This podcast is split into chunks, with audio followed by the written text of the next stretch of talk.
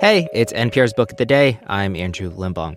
Today, we wanted to bring you two books one from a debut novelist, the other from a seasoned pro, that sort of toy with the same premise but end up in wildly different places. Soon, we'll hear from award winning author Edwidge Danticat, she's the seasoned pro, by the way, talking about her 2013 book, Claire of the Sea Light, which starts with the disappearance of a young girl. But first, author Violet Kupersmith just put out her first novel. It's called Build Your House Around My Body, and it also starts with a disappearance, but is, at its core, a ghost story. And Kupersmith tells NPR's Ari Shapiro that writing the book felt like she was performing an exorcism on herself. Build Your House Around My Body is a ghost story, a sprawling novel that spans generations. It has some set pieces familiar from Hollywood horror movies and Brothers Grimm fairy tales, like an exorcism and a haunted forest. But because this book is set in Vietnam, the forest is an overgrown rubber tree plantation. The exorcism doesn't have crucifixes or holy water. The story begins with the disappearance of a young woman named Winnie, and then it works its way backwards through time. Winnie has a lot in common with the author, Violet Kupersmith. They're both Vietnamese American women of mixed racial background who moved to Vietnam in their early 20s. I really didn't intend to, to have a character uh, so close to me play the biggest role in the book. Um, Winnie's part was originally supposed to be much smaller, but she kept growing. Um, I think uh, to to anchor the story as the story itself kept getting more and more complex. This is your first novel, and before this, you wrote a collection of short stories that was also populated by ghosts, as this book is. As a writer, what appeals to you about the supernatural? Well, when I wrote the the Frangipani Hotel, the short story collection, I was very interested in the metaphor of the ghost um, hmm. as sort of a stand-in for the immigrant because I thought, oh, it's such a it's such a perfect figure, the ghost who's sort of trapped between worlds and hmm. doesn't really belong anywhere. But with the novel, I was more attracted to the ghost as a way of, of getting revenge. Huh. And as a figure who, who has this agency that was denied to them in life. There, there's a piece that you wrote for the Huffington Post way back in 2014 called The Beginner's Guide to Vietnamese Ghosts. And you began it by writing Vietnamese ghosts aren't that scary as long as you know what it is that they want. If it isn't staying dead, then there's probably a reason, and all you have to do is give the ghost the thing that it is seeking revenge, redemption, a resolution. Which sounds like such a pragmatic approach to something so like spooky and uh, you know impossible to fully understand. Yeah, well, when I was living in Vietnam, ghosts were just a kind of everyday thing. Everyone just had their own ghost stories and they were kind of blase about it. Hmm. And I witnessed an exorcism in the Central Highlands. And I, Which is where part of this book takes place. Yes. And there is also an exorcism scene. this was that I did draw on this experience for the writing of that chapter. But in real life, it was much less intense. And uh, the ghost, it turned out, was uh, like a, a vegetarian, and so it was upset at the offerings of chicken that was that were being left for it. Oh, and so that's why it was causing problems. You know, you're sitting in suburban Philadelphia, and I'm in Washington D.C., and you're saying the ghost was a vegetarian and upset at the offerings of chicken, which seems easy to laugh at. But I imagine that in the moment, felt very real. Maybe it still feels very real. How do you kind of bridge that? Oh, it it always feels real to me. And ghosts and ghost stories were something that that I just I grew up with, and I do believe in ghosts. And I don't think I would write about them as much if I didn't.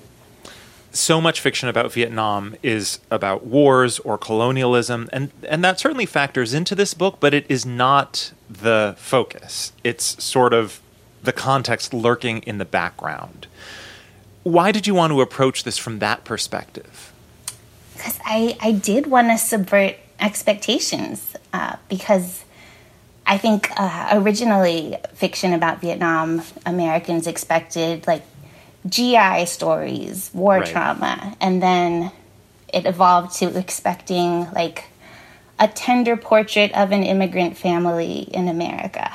And I wanted a, a story about Vietnam that was more than the war and and something they they wouldn't come into expecting. Mm-hmm. Um, I like to think of like the the book itself as a kind of house, huh. like a haunted house, and the War with America is a ghost, but it's kind of trapped in the basement. There's a scene in a graveyard near the very beginning of this book, and one character says, Unfinished business always leaves dangerous openings, and in my experience, it will always come back to haunt you. But as you say, while it might be the ghost locked in the basement, colonialism is also part of the unfinished business.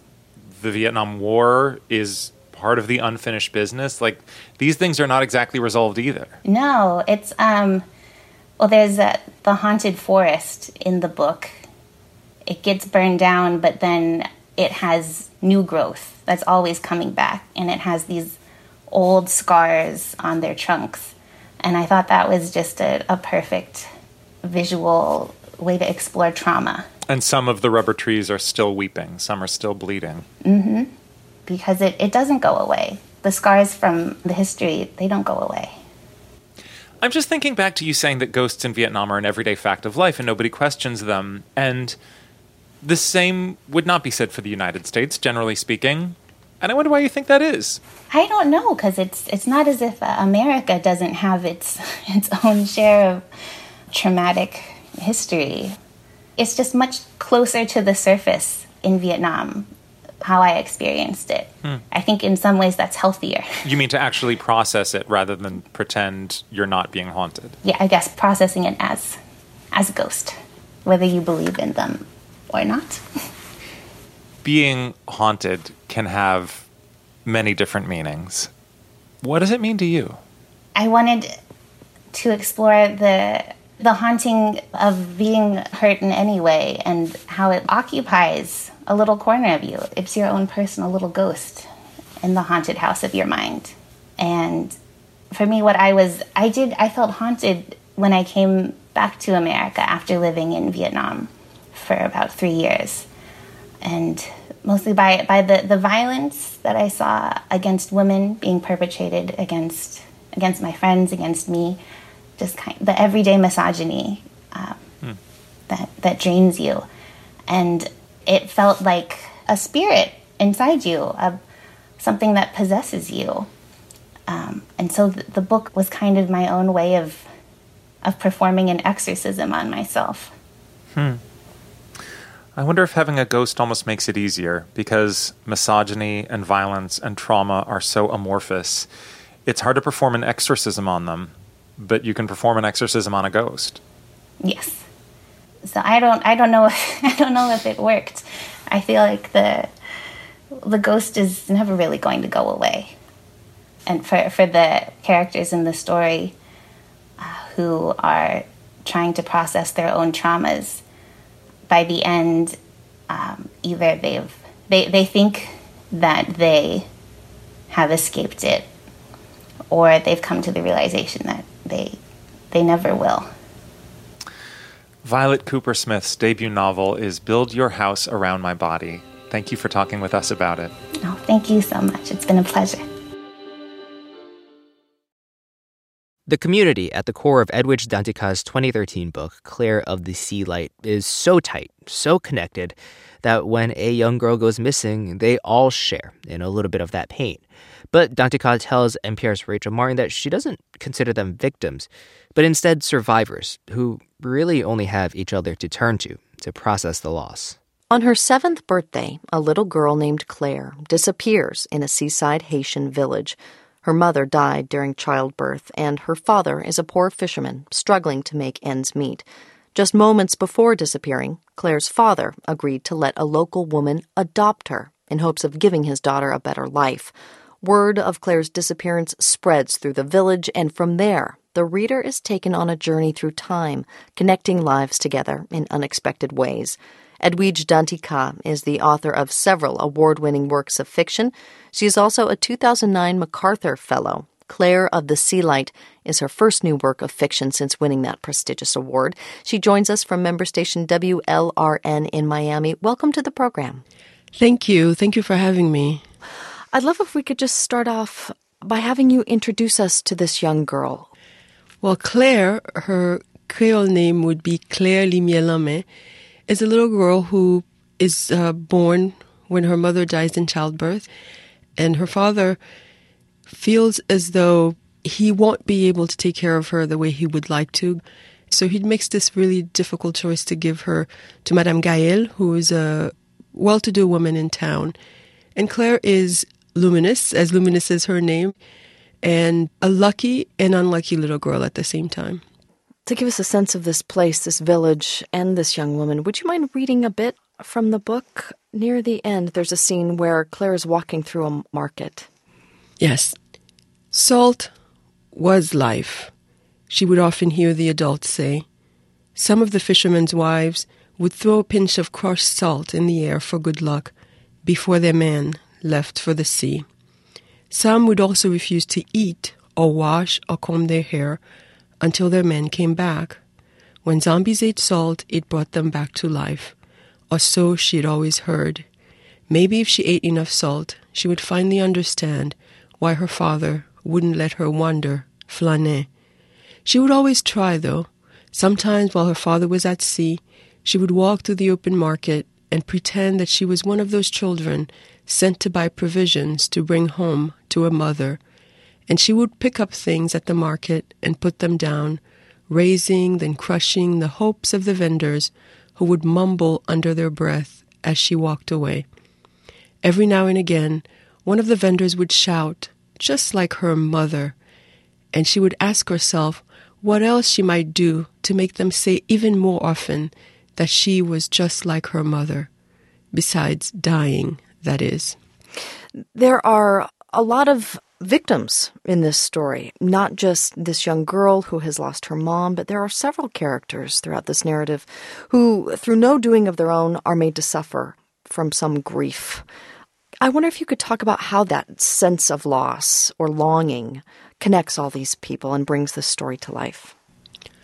I don't think of them as victims. I think of them more as survivors. And the way that they survive is by the sense of community that this town offers. One of the things that Claire's mother liked to say was, we must all look after one another. Because their town is so small and they're sort of precariously always on the verge of instability, the healing comes through their coming together as a community. There is a real sense of place in this book. It is a small village, and you bring to life the people who, who make up the town. Uh, characters who might be familiar to a lot of us the shopkeeper, the schoolmaster, the undertaker, who also happens to be the mayor. There's a radio host. Are these people who are familiar to you in your own life? Well, the town itself, Ville-Rose, is modeled after the town where my mother was born. It was a town that was very devastated um, after the after the earthquake, and I still have uh, some family members there. But I wanted to have that sense of familiarity in the community, so that you meet people there that you might find in in any other town, but they're singular in in their individual issues and in their problems and the way they interact with the rest of the town. I understand you yourself were separated from your own parents when you were growing up. Do you mind sharing the circumstances of that separation? Well, my, my father left uh, when I was two, and my mother when I was four. Um, they went to Brooklyn. We were not a family of means, and my parents, I think, had the difficult choice that a lot of parents have.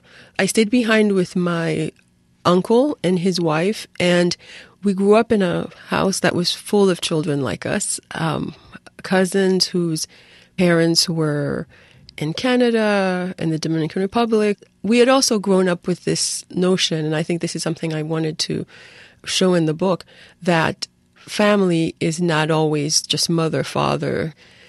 I didn't feel abandoned. You know, I even at, at that young age, I understood that it was um, something that my parents were trying to do to offer us a better opportunity. There is one point in the book, one of the characters talks about how feeling abandoned by a parent is is the most profound kind of loss. And, that and that another is, one says feeling abandoned by a child is is the uh, second most. Uh, yeah, it's sort of a, a volley of loss, of separations, that one doesn't choose. You say that you understood uh, your parents' reasons for leaving when you were young, but was there a, a point when you did feel that they had left you inexplicably? This is why I understood it very young because I realized that I was able to go to a particular kind of school because my parents were abroad.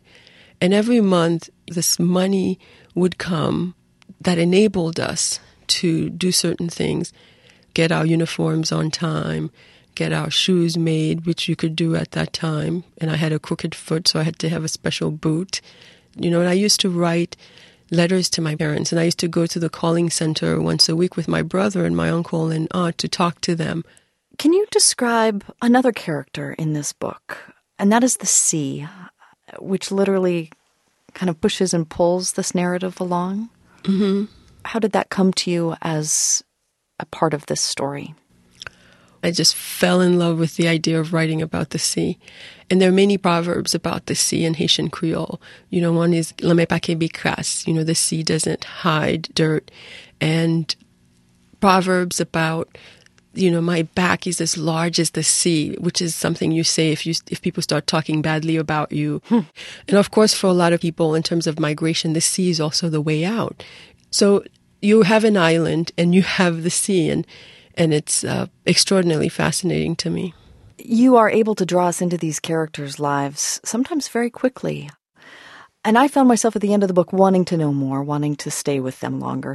I wonder if you if you feel that way inevitably, do you build out the next chapter of their lives in your imagination? Have you thought about Claire and what kind of young woman she would become? Oh, when I was done with the book, I I kept having this talk with my editor because up until we had the galleys, it was still so open ended. And she kept asking me, "Where does Claire go? Where does Claire go?" and I and I realized that I didn't want to let her go. Someone said, you know, um, a good story is like a painting. You know, you you might wonder what comes before and what comes after, but you're you're just mesmerized by what you're seeing. Edwidge Danticat, her latest novel is called Claire of the Sea Light. Thank you so much for talking with us, Edwidge. Thank you very much for having me. And that's it for this week on NPR's Book of the Day let us know what you think. You can write to us at bookoftheday at npr.org. I'm Andrew Limbong. The podcast is produced by Kelli Wessinger and edited by Meghan Sullivan and Tayla Burney. Our founding editor is Petra Mayer. The show elements for this week were produced and edited by Melissa Gray, Hiba Ahmad, Haley Blassingame, Eric McDaniel, Barton Girdwood, Reena Advani, Barry Gordemer, Sarah Handel, Mia Venkat, Deborah George, and Acacia Squires. Beth Donovan is our managing editor. Thanks for listening.